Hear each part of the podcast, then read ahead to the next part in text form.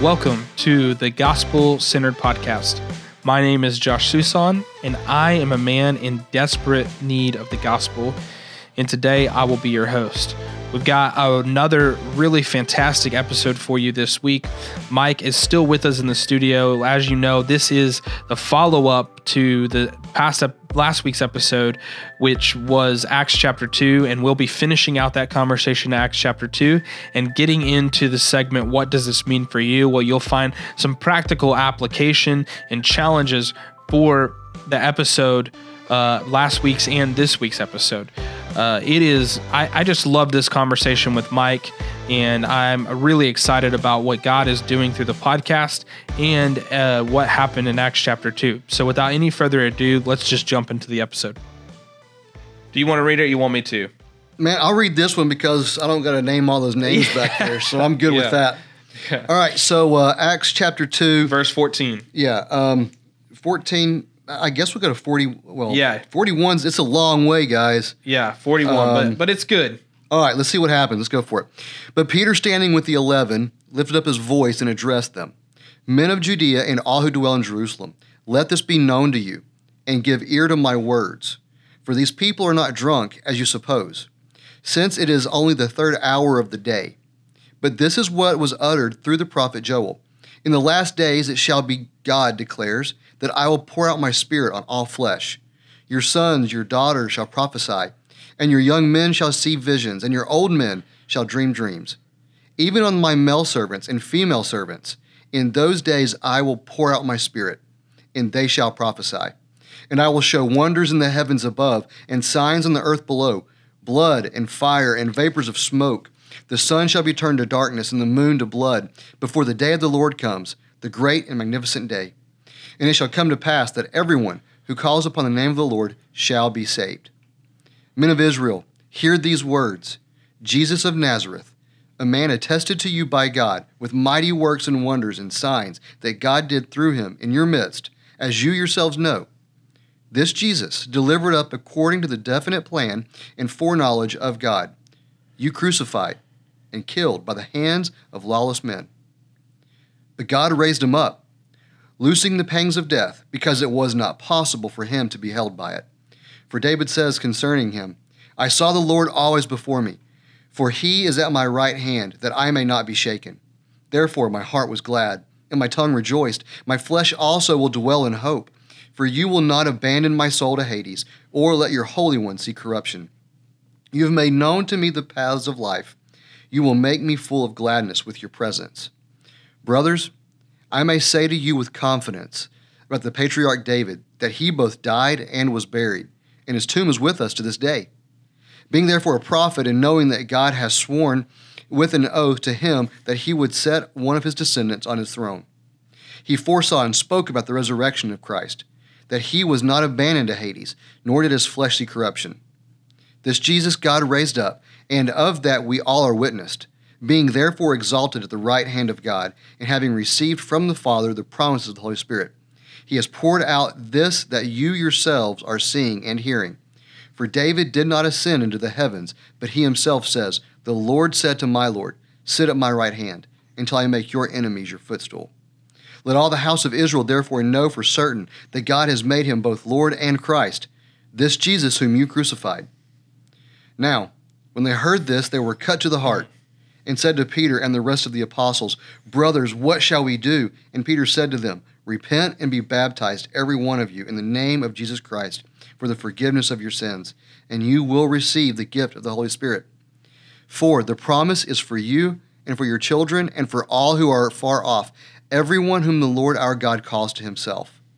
And with many other words he bore witness and continued to exhort them, saying, Save yourselves from this crooked generation.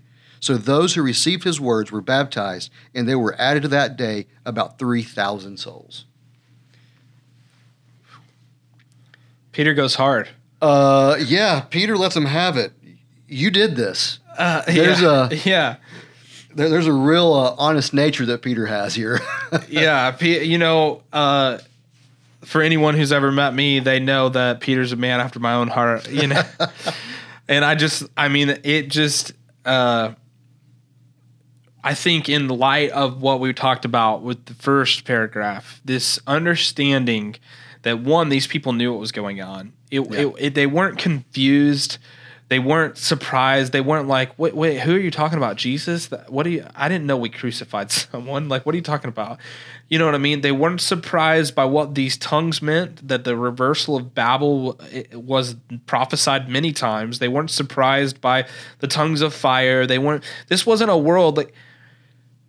It's so hard sometimes to put our mind in their mindset, but because if we were in a church, we went to a church on Sunday and and I, I've been to some crazy Pentecostal things, but I'm saying if we were in a church on Sunday and fire came out of the sky and began to lick itself, you know, over someone's head, I'd be like, what on earth is happening here? You know, like because for me, my in my history, there's no significance to that, and now we know that there's this significance to these people, and then Peter just, I mean, he just lets them have it. Yeah, it's um And it says they, I mean, 37, now when they heard this, they were cut to the heart. right. Well, I mean, I, I think there is, and and if we're looking in on this and we're not careful, we get this natural this natural idea that we can just let people have it. Oh, sure, sure. and that it's a good thing and let them figure out their repentance, let them figure out this stuff. But what we have to really pay attention to is that Peter is filled with the Spirit here. Yeah, So who's really letting them have it isn't just Peter. right. The Spirit knows what to say, when to say, how to say it. Man, go ahead. Uh, Yeah, and, and that's and so and so for where this is really kind of moving into in a lot of ways is this idea of prophecy. yeah, yeah. this idea of being able to speak into someone's life. This is one of the Yeah. this the spirit's empowerments upon upon Christians is the spirit speaks through us. And the spirit speaks in our hearts and through us so that other people can hear. That's why for Christians, our words are powerful. yeah. What we say, when we say it, how we say it, all of that has massive implications, both for our own souls and for others. Well, and I think it's I, I think it's interesting that you say that. I didn't even think about it that way because the language that we use is we say letting them have it, but really when you because I, I I hadn't even I haven't really I hadn't really framed it in the way that you were mm-hmm. considering it. That like a father lets their kid have it. That's not really what Peter's doing here. Right. This is not this massive reprimand. Uh, this when I what really is happening is Peter is standing boldly on truth. He is coming and saying he's not telling them that they're terrible people because they crucified David. In fact, and David crucified Jesus. He actually relieves them of the burden of doing that. He says two things that relieves them of that burden, right? The Jews that he's talking to. He says, one, this was all God's plan. So you thought you had this figured out, but God wanted to crucify Jesus. Yeah. And then he says, You turned him over to these lawless men. And, you know, to say the term lawless for a Jew is pretty significant. He's meaning you're turning him over to these men who don't know anything about God, don't know anything about God. So when you think of it from that standpoint, he's not letting them have it. He's like opening their hearts Right. to this ability to see like Jesus was for you from God. This is the first declaration made after Jesus has died and rose again. This is the very first declaration that we know of where where someone is making the claim this was actually planned by God. Right. Now, we know Jesus taught that, right? We know Jesus taught his disciples in his private spaces that this was coming and that, that he was going to be turned up, you know, turned over, and in three days he would come back. We, you know, Jesus taught all that, but the, Jesus didn't even teach that to the crowd. He taught that to his disciples. So this is the first time that this story is really being unveiled to the world. That this, that God had planned this and that this was the fulfillment of the prophecies and that this was all what was supposed to happen and this is exactly what David was talking about. You you, you know what I mean? Like Sure. This idea that God is constantly at work. Right. And and that's something that this culture here would they have temples of different gods. They have things they have to do. They're always constantly trying to appease gods that are mean, gods that, Right. are, that if they don't appease them, they'll be destroyed. Yeah. And for the first time, they're being told in their language by Peter, by by all of these apostles, hey, God loves you. Repent and be Man, saved. that's so true. Again, I- we start out by going, "Wow, Peter's really letting them have it because he is he's making such a proclamation." But in the layers, he's not. He really isn't. You're Yeah. right because you have this sense, you know, Jesus is God's son. So if you were to place him in any other mythology, there's going to be some sort of problem with a bunch of humans gathering together and overthrowing God's son and killing him. Right? But not here, not with Yahweh. Peter comes out and says, Nope, God foreknew this, and he preordained this to happen. God crucified Jesus. It's pretty incredible how much responsibility God takes for all of these things so that he can draw these people to him.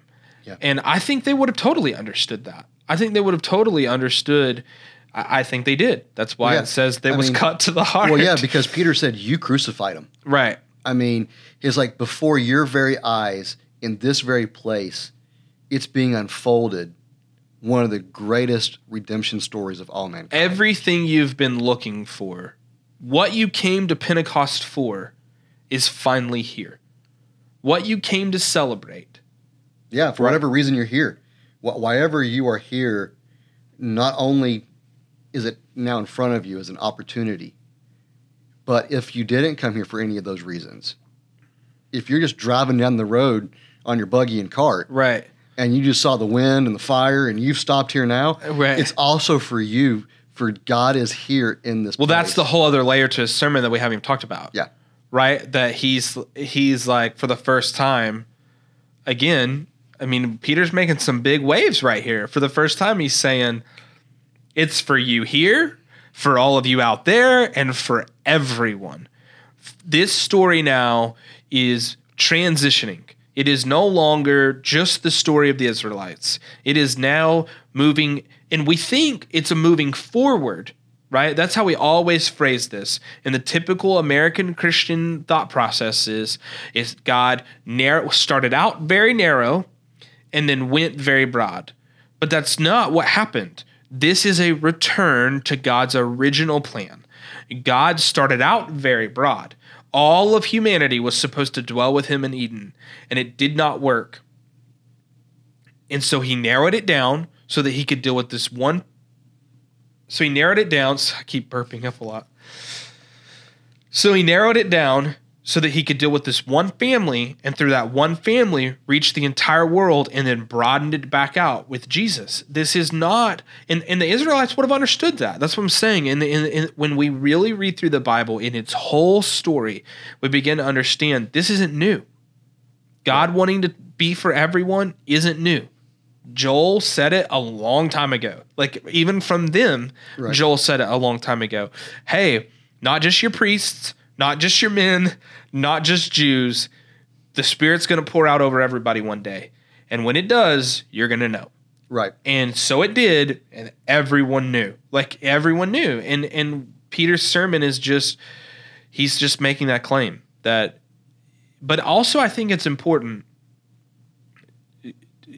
I think there is this sense of like call to his sermon too.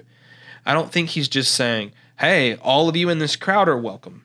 I think he's also saying, "So when you go home, right? Because we have to consider that majority of the people that were in Jerusalem for this feast did not live in Jerusalem. Right. They lived somewhere else, and at the end of Pentecost, they were going to go back home. And so he's saying, like, when you go home, you got to take this home. It's for everyone far off. I, I think that's what that means. And those that are far off, when it says that in the scripture, he's really pointing out, like, even those back home, take this story back home and, and carry it with them and, and give it to them. And I, th- I, I don't know. I think it's a really, really powerful um, sermon that we're beginning to see the change of the entire world. Sure. Uh, I mean, yeah, it's uh, because for all the Jewish people that would have known this story and known all of this stuff, Right. there's also the Gentiles and everyone else who would have been here who would have no recollection of this story. Who- Yeah. Who, wouldn't know these stories. Right. And so we're finding that for one of the for, for what we see, the law and God and Jesus are being able to bridge between just the story of the Jewish people to the story of all humanity. Yeah, which is incredible. And I think let's go ahead and jump to the end, jump through because I think as we continue on this conversation and and where we left off with the first passage, which was there's this sense of cleansing and devotion to prayer and all these things, and then we kind of have this reprieve in Peter's sermon, and then if we move into verse 42, we kind of begin to see what the response to all of this is. And I think that's where we can jump back to that like devotion to prayer, all that So, stuff. but I think really before we jump there, Yeah, real quick. I think one of the cool things about this is that Peter makes a very real distinction here, in that he says humans killed Jesus, but God raised Jesus up. Yeah. There's a there's a sense of there's human work, then there's God work. Right. Oftentimes, human work in its own essence leads to destruction. God's work in its own essence leads to life. Yeah, there's a real theme to Peter's sermon that what you meant for evil, God meant for good. Yes, And, we will see that throughout Yeah. the rest of the New and, Testament. and how many of us need that on a day-to-day basis of our Yeah. worlds to where the evil things that transpire around us with us in us through us oftentimes we look at it and go i'm trying to make this happen i'm trying to do this i'm trying to do this and it fails it utterly is destructive people's communication with us is destructive everything we know about it is destructive and then all of a sudden when we finally get to the place where we surrender and we go can't do it no more right. and we're done and it's over. Then all of a sudden God goes, Great, now it's my turn. Yeah. And then Yeah. us turning over our inability, God goes, Good, now I can give you life. That's right. That's right. And and I and I think that's it's that's an amazing piece of this because what Peter is doing with this entire audience and crowd is going, Your world, your methods, your plans, your systems all lead to you crucifying the Son of Man. yeah. and that's that message still applies for today. Yeah. Our world, our political systems, our, all of our stuff, all of these things that we always try to put all of our time, effort, and energy into, that we think is somehow going to bring us happiness, joy, Right. life, winds up just leaving us feeling empty, destroyed, incomplete, and going, what what do we do? And so Peter's message is still the same: Repent. repent. Yeah. It's pretty incredible. That's so that's what we're getting to now. Yeah. What, What do we- repentance look like? What are we going to do? Yeah. I mean, that's what these people say. Yeah, we okay. So you've cussed to the core. Like now we know What do we that do? our works are evil. Yeah. we now know that our stuff is bad. So what? So what do we do? What, what does he say? Do So so verse 42 it says and they devoted themselves to the apostles teaching and the fellowship to the breaking of the bread and the prayers and all came upon every soul and many wonders and signs were being done through the apostles and all who believed were together had all things in common and they were selling their possessions and belongings and distributing the proceeds to all as any had need. And day by day attending the temple together and breaking bread in their homes they received their food with glad and generous hearts praising god and having favor with all the people and the lord added to their number day by day those who were being saved.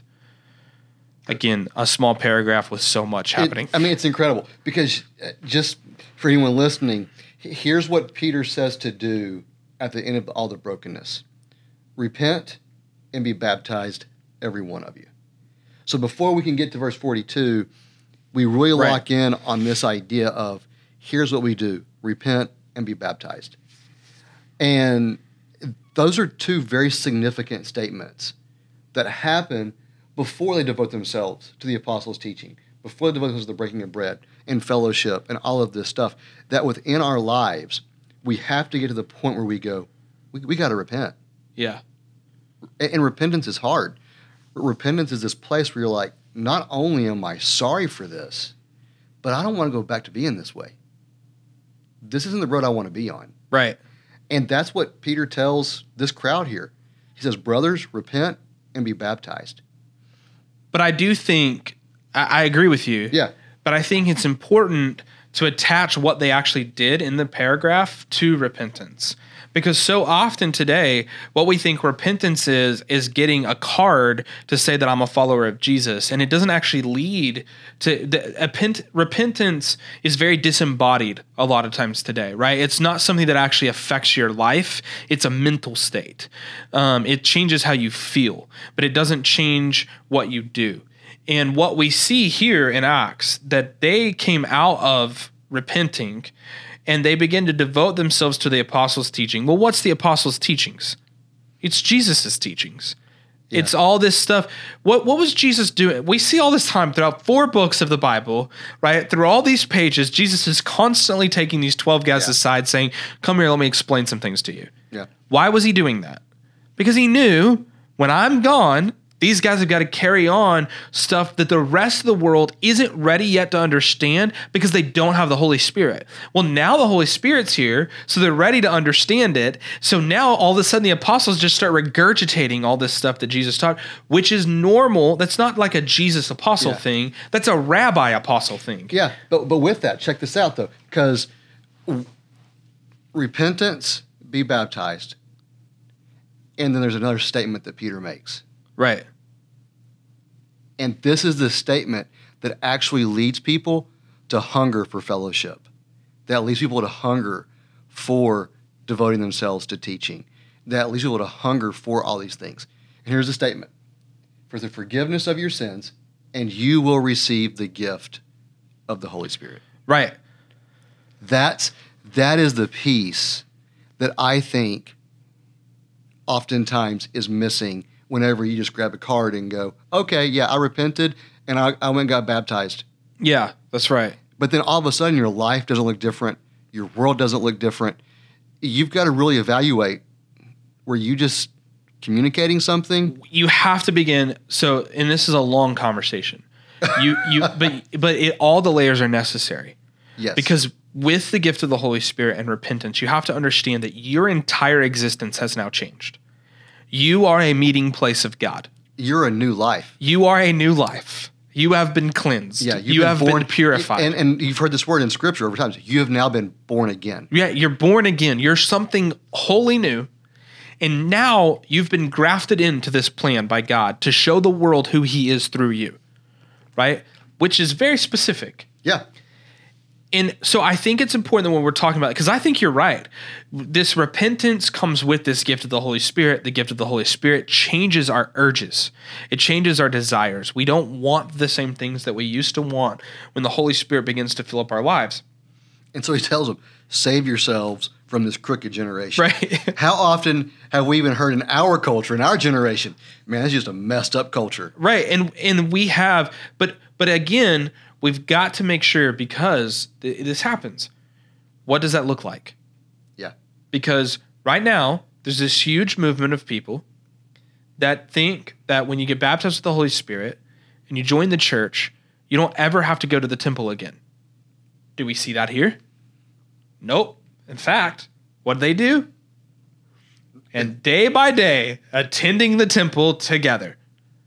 They didn't stop their religion right? You were you've been a pastor for a long time. I've been in church for a long time. You know there was a phase about 10 years ago, maybe a little less than that. You know, so we're talking 6 to 10 years ago, where all the pastors in the world were getting up on stage and saying, "We're not religious, we're spiritual." We're not religious. You ever hear that? Cuz yeah. Yeah, that yeah. was super popular in the charismatic world. We're not religious. Don't worry. We don't. Ha- we're not going to put religious systems on you. We, we just baptize you in the Holy Spirit, and you know whatever comes next is cool. And we're ignoring what happens in Scripture. And look, I've been studying Acts for preparation for this podcast because I knew I wanted to start in the Book of Acts, and I knew why I wanted to start in the Book of Acts. It's not what people think it is.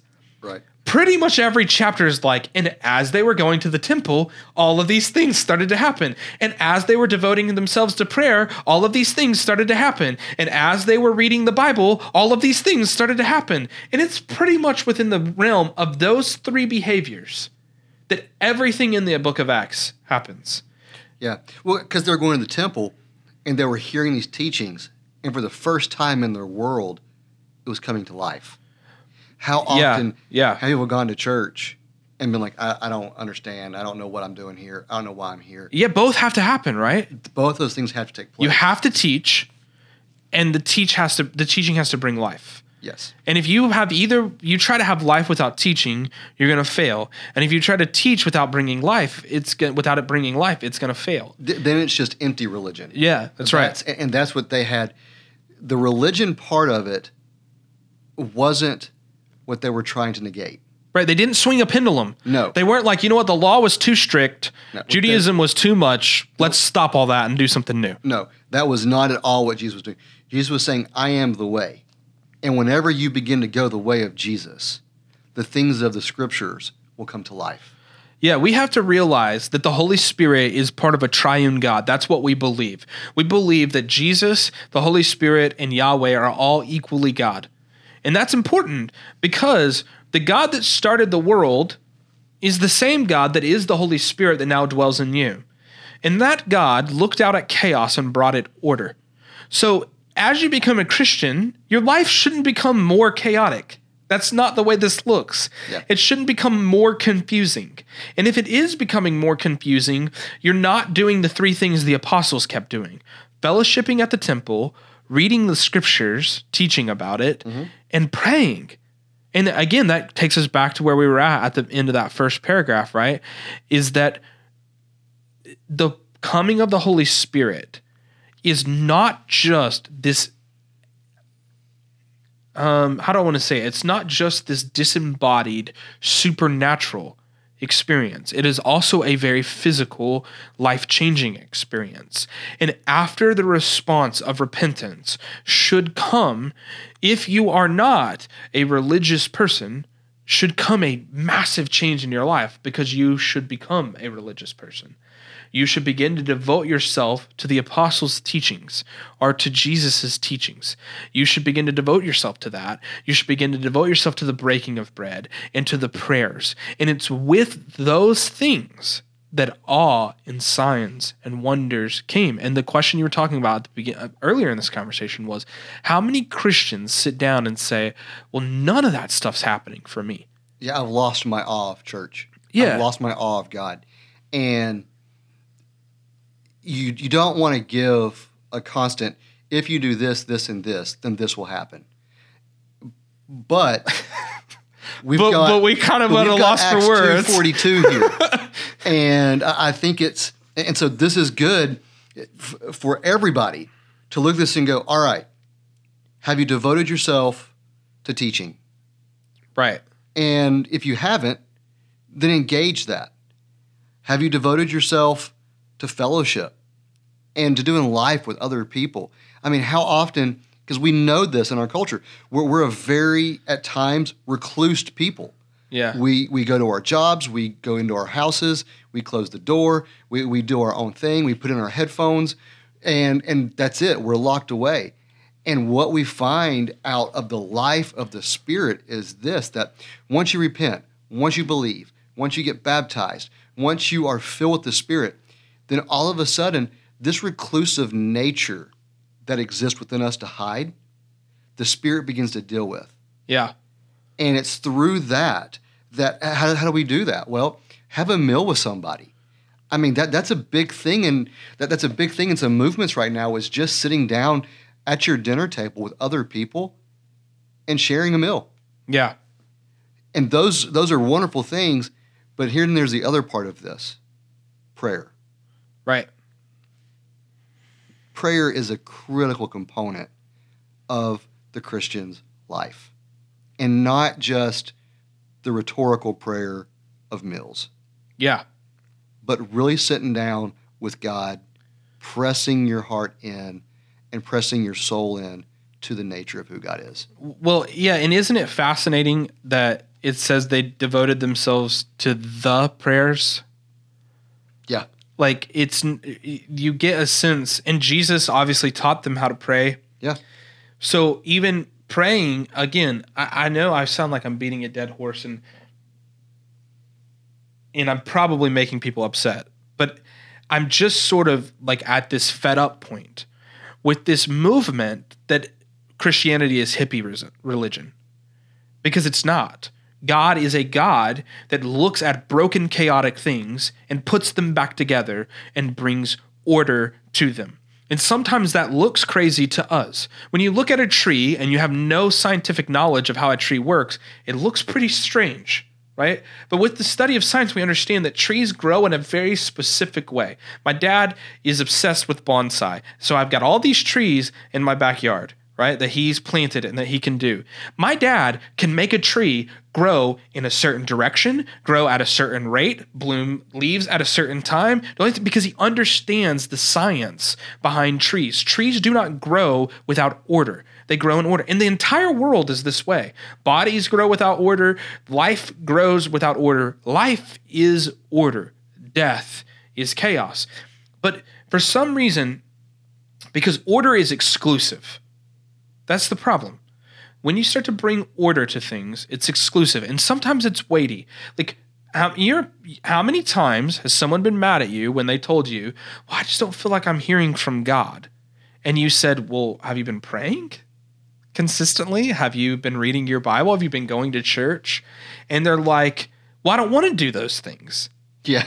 I don't want to, I'm, I'm angry. I don't want to pray. And, or I am praying, but because order's un- weighty. right, but do we understand that part of prayer is being silent and still and listening? Right. So right. there's there's a lot of elements to con- to this order that's really important. Sure. Because without it, then yeah, there is absolute. You don't understand why something's not working out. And that's that's the point that I was getting to is that prayer. We we often think to ourselves, what what I, I know for me when I talk to people and they're like, well, I don't know what to pray okay, well then you don't you're not having a solid understanding of prayer. Because you can literally just pray the Psalms, and that is a good prayer. You can literally just pray over yourself the Lord's Prayer as Jesus commanded yeah. the apostles to do. It is okay for prayer to be religious and for prayer to be repetitious. It is okay for that to happen. You don't have to muster up your own prayers, even. Nothing about this has to be this thing that you create yourself. God has made a way for you to talk to Him and for Him to hear from you. Right. Like, in and here's what Jesus looks in with that, um, and I think this is important for us. It says, "Man looks on the outward appearance, God looks on the heart." That's right. If you're going to God with an evil heart, angry, upset, just ticked off, and your life's full of sin, but yet you're wanting God to speak to you in a very clean, happy way. Yeah don't be surprised when that doesn't happen. Right. Yeah. yeah, that's you. you but you that, can't you can't get around that. You can't hide your sin from God and expect awe and wonder to be revealed in your life. That's so good, and and he, I'll, we'll use a personal example to talk about this prayer because th- this is, and it, maybe it will give some insight into why I get so worked up about this stuff. I remember I, I one of the first sermons that I preached. I was like 19, I preached to a group of kids working at a church camp. We were we were the workers, and I was preaching to the workers. It's about thirty people, and uh, it was really hard when we went to this church camp because we you go to this youth camp to see teenagers encounter God, and what you end up doing is working from you know seven a.m. to four a.m. Like nonstop. You're not even in the services because while they're having services, you're having to prepare all the after service activities, clean things up, do all this stuff. So a lot of the times you're not even in the services, you're just working your rear end off. And so there was this common problem in that that where do we find time to pray? And so I preached this sermon that I thought was I look back now and I'm like, "Oh, you were a child." That was so trendy that was about, well, everything you do to God is prayer. Isn't prayer just conversation? Isn't prayer just talking? It's really simple. So, whatever act you do, realize that it's a prayer to God. So, when you go to the bathroom and you're just thinking in your head while you're in the bathroom, that's a prayer to God, right? And I made this kind of life shift that I wasn't going to pray over my food. I wasn't going to pray when I went to the altar. I wasn't going to bow my head. I wasn't going to close my eyes. I wasn't going to do any of these things because we have messed up prayer by putting it in the confines of religion And prayer was really this free flowing conversation between man and God that never ended. And so I would constantly say, I never stop praying. I'm always praying. My whole life is this life of prayer. And I was really just a self righteous douchebag. That's all that I was, who misunderstood the religion of actually taking the time to talk to God in the way that he deserved. I had this irreverent look on prayer. Well, in hindsight, what happened? I was 19, and by the time I was 21, I was ba- I basically ruined my entire life. And maybe it was because I didn't have the reverence to the holiness and the order that God brought to my life. I thought what God meant for me was that I get to do whatever I wanted whenever I wanted to. I thought repentance meant now I don't have to carry the burdens and the weights of the world, and I get to act however I want because God loves me. And that's true. God does love you. And repentance is the freedom and the of the burden of the weight of this world. But God works in a very specific way. And that specific way brings life. And so if you want life, you've got to participate in that specific way. And I didn't know that and I didn't understand that. And now throughout my life, I understand like there are days where I go multiple days without taking the time to sit down and actually pray. In, in, in some of the theology that I preached is true. What you do is unto God. So if you're doing work and you're not doing it for God, then don't expect God's blessing over it. Like that's just not the way this works. But you are doing that unto God. I'm just saying that we can't run away. We see it in Acts 42 42. We can't run away from the order and the religion of the situation. We can't run away from church. Right. We can't just give up on the, the corporate gathering. We can't give up on teaching, and we can't give up on corporate organized prayer. We cannot give that stuff up. And I just feel like in my own personal life that I've seen what it's like when you give that up and I thought I was really backed up in scripture, but I hadn't read Acts in my whole life. Well, and that's what we what we find a lot is whenever we begin to take away these spiritual disciplines, right, that we begin to suffer spiritually. That's right, and then we're confused, and we find, and, and we find that all the time. People, we we will not want to pray, and we will come up with a great way to excuse it off. Right, everything of life is prayer. And on the front end of that, we may feel okay. But coming out on the back end of that, we're always like, that was a tragic mistake that we made. Yeah. And the same thing happens with church. People, they'll go to church and get frustrated. Sure, people can be frustrating. Church yeah. can be frustrating. Religion can be frustrating. But when we give up that spiritual discipline, we begin to suffer. Yeah. And sometimes it's a slow suffer, sometimes it's a rapid suffer. But we always realize that we're suffering. Yeah. And I just I, you're right. And I think the the grace and the devotion that the apostles showed is really admirable and gives me so much encouragement to know that that same like gives me so much encouragement to know that that empowerment is available to me. Yeah. And what I mean by that is they believed Jesus was God in the fulfillment of all of their prophecies and all of their stuff. And the temple is what killed Jesus. It was going to the temple that led the Pharisees to Jesus. You, you know, like this religion killed their Messiah. And they were still called to it. You don't think that was frustrating? like, you know what I mean? Like, yeah. I feel like, but their devotion to their their heritage their life, what Jesus had called them to do, it was very it was deeply connected to their Judaism. And so as they move on, they don't get mad and build their own temples. You know what I mean? Yeah. They go to the temples and they start teaching this stuff. And I think it's pretty incredible and I think it's really admirable. But what I think is so encouraging is when I look at that, I go, wow, that's so admirable. I get to step back and go, okay, but wait that same repentance that they had is called to me, and the same Holy Spirit that is birthed in them, that's been in them, that made them new, is in me and making me new. And and when I get frustrated with church, which you know is about daily, um, that's what I fall back on.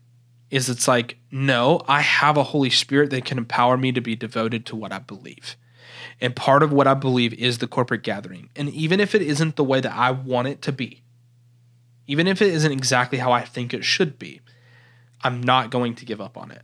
I'm not going to bail on it. And I think that's just what Acts 42 continues to teach me.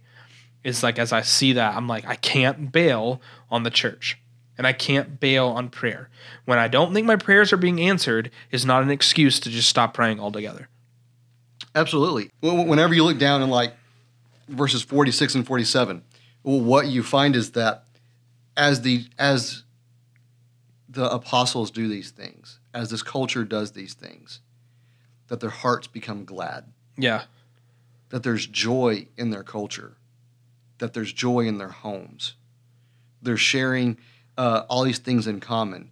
And instead of having, even in the midst of Peter saying this is a crooked generation, they have a happy home and happy hearts. Right. That's right. And I think that's important for Christians in our culture because how many Christians do we know that are just miserable people? Yeah. Well, let's start to wrap up this conversation because we don't want to get, we could talk about this for hours, obviously. Yeah. And um, there's uh, we can't jump over like the hardest part of this paragraph, which is they were selling their possessions and belongings and distributing the proceeds to all as any had need, and day by day they were tending the temple. So you know, all who were believed together and had all things in common. And we see these scriptures being used a lot of times to condemn the church that we have multiple different churches. You see it being used that uh, we're not constantly selling everything we own. You know, if you, uh, you know, especially as a pastor, lots of times if you buy a new house or a new car or any of these things, people are like, well, hey, look the, you know, what what the early church do? The early church gave everything away. So, and obviously by my tone, it's clear that I don't think that's really what's happening here. And we'll see later as we dive more into the other books of Act that they didn't that this is kind of a figure of speech. They didn't really give everything away because they still owned their homes. They still had homes. And They made those homes open available. They still had things. Uh, I think it's important to understand that it, you know, as any had need is kind of attached there. What's your thoughts on all that? How how do you approach uh, these scriptures? Because I mean, it's pretty convicting stuff. Well, when I, you think about it, I, I think we may we may edit this out um, because I mean, part of this is they were very apocalyptic. Right. They didn't think they were going to be around very long. Okay. Jesus had gone up in the air, and they were fully expecting him to come back down. Okay. So I don't want to edit that out. I want to talk about that. Does that make a little bit of sense, though? No, it makes a lot of sense. But how does that transition to our culture. Right. Here, so what does that mean for us? Here's what it means for us. That as we read scripture, we have to be very careful in how we contextualize it. Okay. Because we can get to this point where we go, okay, everybody go sell everything, everybody go give everything away, and just just go for it. Right. But the so the biggest point of contextualization is taking the truth of the scripture that's actually there, not making one up and putting it in there, but taking what's in there and applying it to our culture because right. we can't understand. it. So let's take let's accept this premise that you're talking about because I think this is fascinating. Right? I didn't think about it, but I think you're right. So let's accept this premise that they're talking about, which is they were a very apocalyptic we already saw in Peter's sermon the last days were starting. We kind of skipped over that yeah. because we don't want to talk about eschatology right now. But they believed they were in the last days. That's true. And we see that throughout the whole New Testament. You read through the entire New Testament, they're in the last days. The last right. days are here. And um, so they were apocalyptic. That's not, you're not making some sort of bold claim. That's true. If you don't know it's true, read the Bible. Like, so obviously this you're basically implying that the apocalyptic nature kind of instilled, uh, kind of instilled in them this fire cell. Like, let's just sell all of our possessions, let's do away with everything, and let's prepare for Jesus. Well, yeah, it, it, it excelled the concept that uh, it's not about me. Right. That So my treasure somewhere else. would you say that's the truth in this scripture that we need to contextualize as pastors?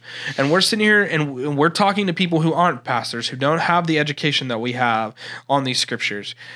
And we're basically claiming right now that this isn't really saying go sell everything you own.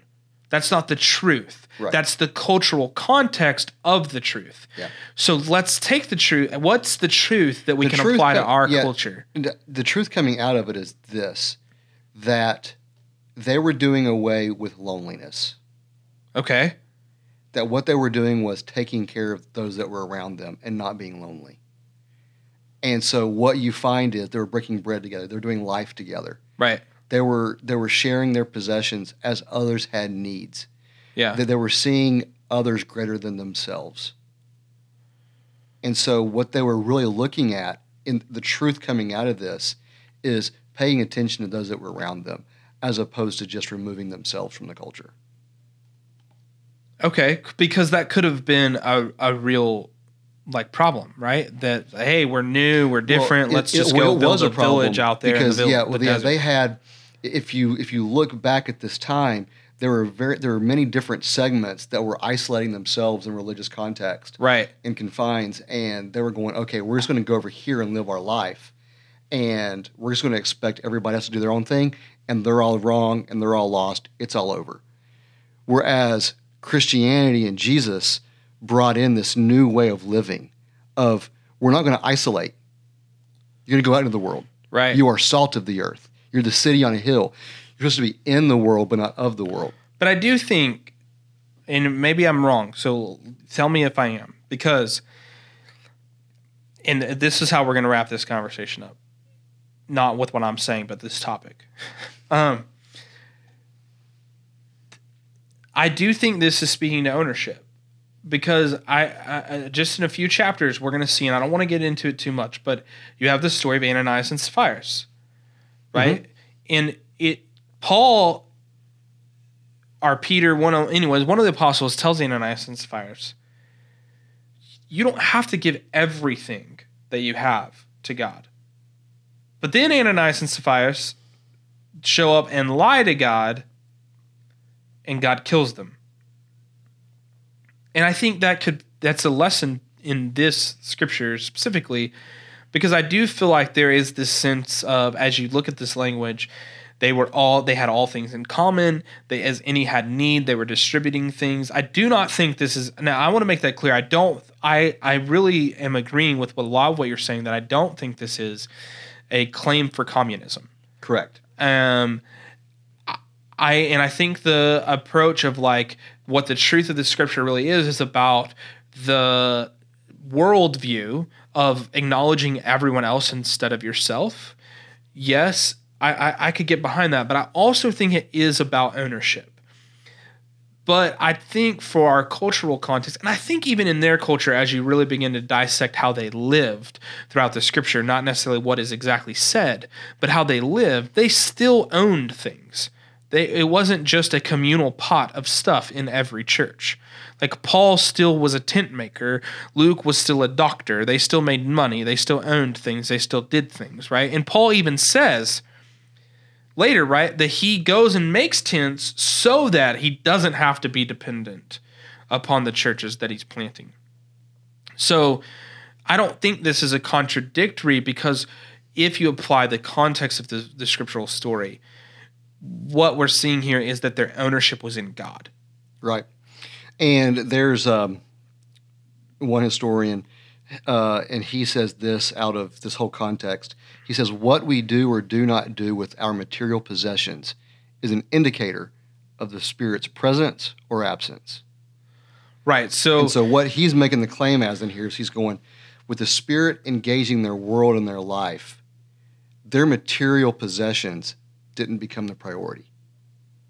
It was secondary. Right. And so I think what, we, as we're summing this up, I think here's what we can conclude, and I'll let you say one final piece on it is that what this scripture is really about, because we see there's a clear devotion to the religion and to the people and to the fellowship and all these things. And I think that's what the scripture is still about. Is it's still about, hey, they were devoted to one another. And they weren't devoted to their possessions. They weren't devoted to ga- gaining up their things. And I think that ties into the kind of what you were trying to say about the loneliness is that their identity became about each other and each other's needs and taking care of each other and not about gathering things up. And I think that's really where we have to take it away from our culture is because we can gather things up. We can do that really bad. But when you go into a good church, throughout America, I actually think we're pretty good at this scripture. Because I remember when I first went to the Line Church, which I thought was a good church, we, the things that were showered upon us were pretty incredible. I remember I was push, mowing my lawn with a roto lawnmower, did not have an engine. My lawn is not meant for a roto lawnmower, but I did not have the money for an actual lawnmower. And as soon as uh, one of our friends at the Line Church heard that, as soon as they heard that, they gave me a lawnmower they had because they had an extra one. And I think that's the truth of this scripture is that you don't just store things up to store them. And when people in your fellowship have need, your identity is more in fellowship than it is in things. And when they have need, if you have what they need, that goes to them because your identity they're your family. Their your identity is in them. Sure. Absolutely. And it's Jesus has a lot of sayings and teachings on this, and it's probably fair to say that in this passage in, in Acts two forty two, that they're not just sharing with just the Christians, that they're also taking care of the non Christian community around them as well. Yeah. Uh, that's that's probably a fair statement. Right. Uh, we, we I, I can't really give you any backing on that. Yeah. Other than if you're going to follow Jesus' teaching, it says you're going to love your enemy, you're going to love your neighbor. Right. It's you're, you're going to take care of them as yourself. Right. Well, and there's a lot when we say they devoted themselves to the apostles' teachings. That's obviously a very weighted sentence. Right. So, but watch what happens when you actually do these things. Yeah. The numbers increase daily. Wow. Yeah, we didn't even hit on that. When you actually live out everything we've been talking about, Yeah.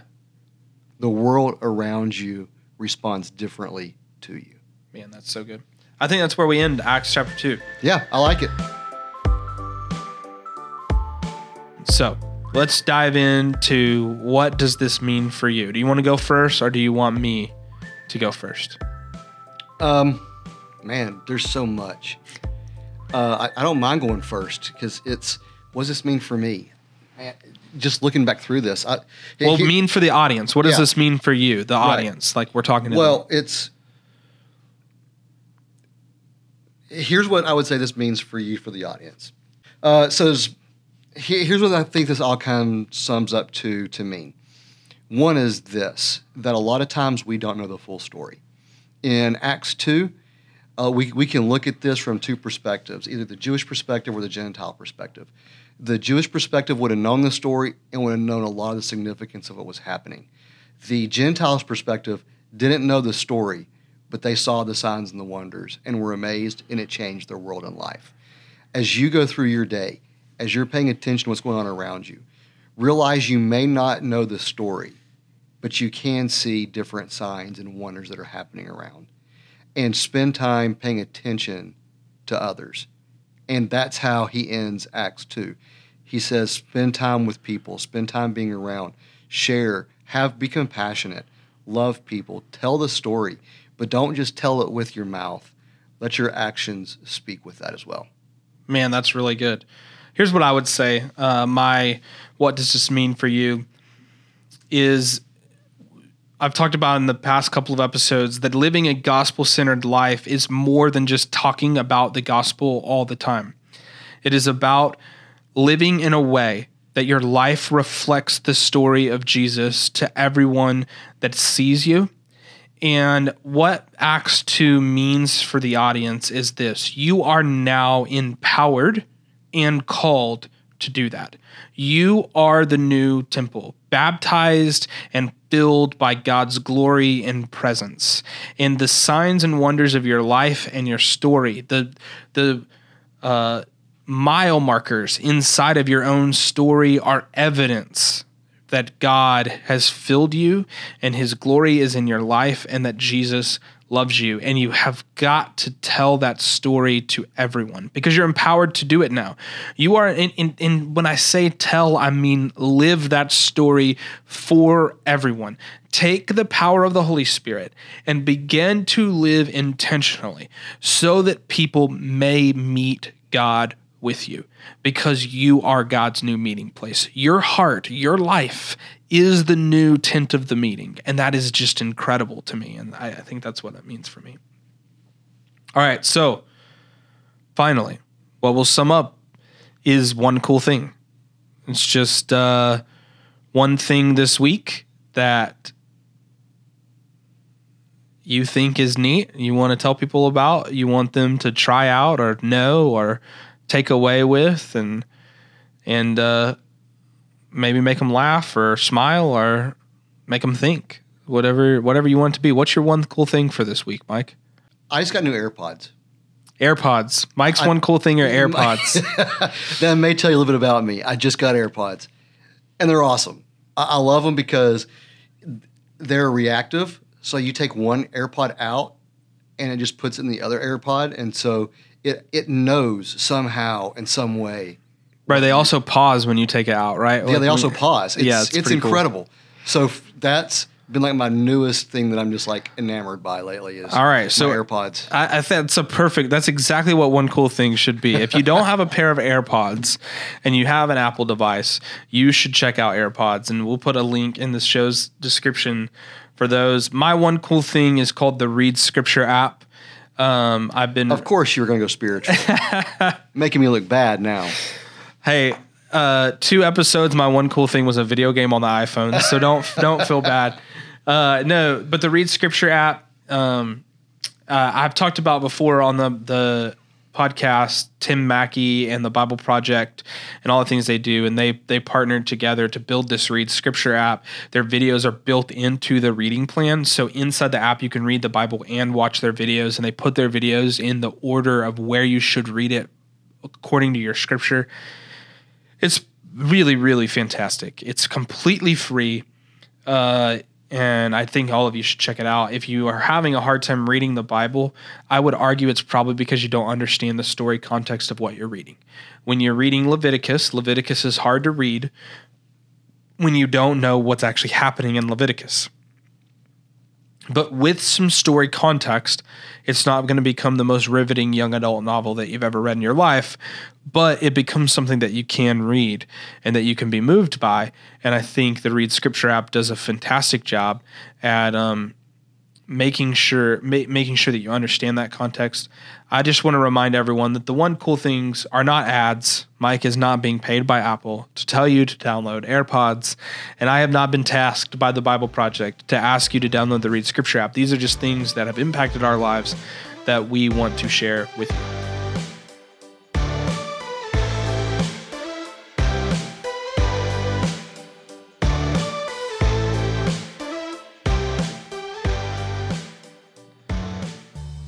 Okay, that is our episode for this week, and that is the wrap up of our conversation on Acts chapter 2. Next week, we will jump into Acts chapter 3 and kind of continue on this story as we follow the apostles as they take the gospel to the ends of the world. Uh, I hope you guys really enjoyed the episode and you got something out of it. I know personally the conversation was very challenging for me and it was really exciting to talk about. I was getting really excited in my chair as we were talking about it, and I really loved having Mike in the studio. Uh, there's two things that you can do for me. If you haven't yet signed up for our newsletter, then you can do that at gospelcenteredpodcast.com. The great thing about signing up for our newsletter is that you will get every single episode of the podcast sent directly into your email inbox. You won't miss a single episode. You also won't miss any news that comes out as we create other content that helps you live a gospel centered life. The second thing is if you are enjoying the show, please go on to wherever you listen, whether it's iTunes or Google Play or Spotify and give us a review. Leave a re- review. Tell us what you're thinking about the show. Tell iTunes what you're thinking about the show. We are a new show, and any review helps us kind of let people know that we are a legitimate show and that this is actually happening. All right. I love you guys. I hope that you're having a fantastic week. And until next episode, have a great day.